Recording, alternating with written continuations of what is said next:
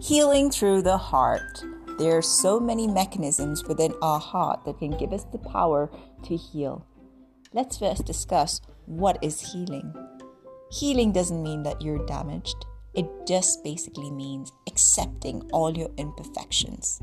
And that definitely comes from the power of the heart when we accept our flaws and try to move beyond it.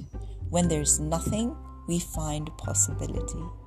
There is an endless list of things you can do to empower yourself every single day from self meditation to mantra meditation to healthy eating to a good caliber of reading every single day.